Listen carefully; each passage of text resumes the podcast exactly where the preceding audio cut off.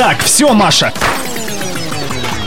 Хватит прохлаждаться. Да ладно, я работаю. Короче, решено. Ты идешь в поход. Куда?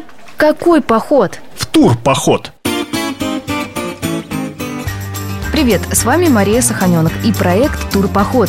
Вы думаете, меня напугал легкий морозец, и я решила сидеть дома?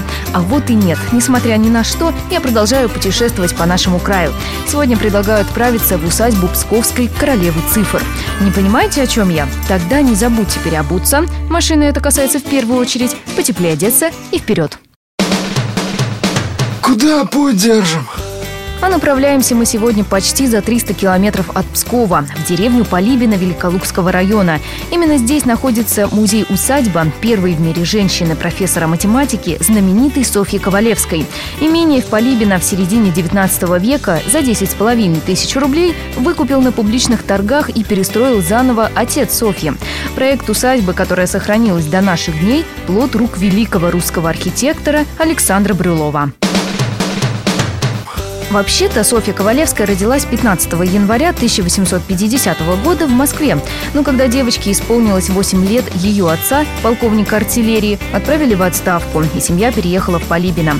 Считается, что именно здесь у Софьи и проявились способности к математике. Хм, вот что с людьми делает Псковщина.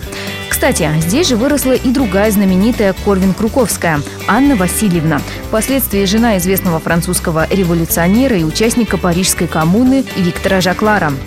О детстве в Полибино Софья позже напишет в своих воспоминаниях. Среди этой дикой малонаселенной местности странно выступал Полибинский дом с его террасами, окаймленными летом гирляндами роз, с его обширными оранжереями и парниками.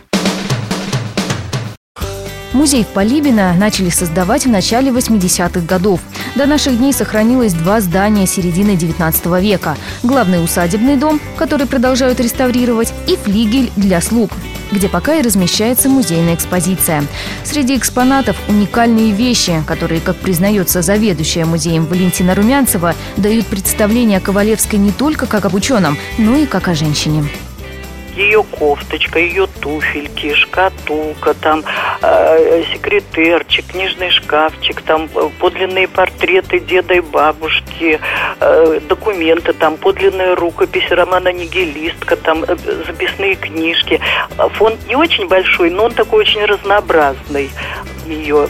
Дело в том, что у Софьи была дочь, э, Софья Владимировна, она умерла в Москве в 1952 году, и она до смерти, она из Швеции вывезла вот вещи матери, которые сохранилась, она хранила. То есть вещи пережили войну. Там э, накидка из гагачьего пуха Софьина. После смерти родителей, которые похоронены в Полибино, имение перешло по наследству младшему брату Софьи, Федору. Через пять лет он проиграл его в карты за 20 тысяч рублей. В 20 веке в усадьбе располагались детская трудовая колония, а потом и детский дом. Своими глазами на сегодняшний день Полибинский музей единственный в России. На сегодняшний день Полибинский музей единственный в мире, посвященный этой замечательной женщине. Хотя умерла Софья Ковалевская вдали от родины, в Стокгольме, ее имя известно для путешественников. Вот лишь несколько отзывов с интернет-форумов. Совершенно случайно я узнал об этом музее. Но когда поехал туда, оказалось, что только здесь открывается новая страничка твоей собственной жизни – Делаешь переоценку ценностей, понимаешь, что на мир стоит смотреть по-другому, совсем по-другому. И примером тому служит жизнь и деятельность женщины, которая здесь жила. Как добраться? Цель путешествия – деревня Полибина, которая расположена в 30 километрах к югу от Великих Луг. Из города на Ловоте движемся по трассе Е95 в сторону Невеля.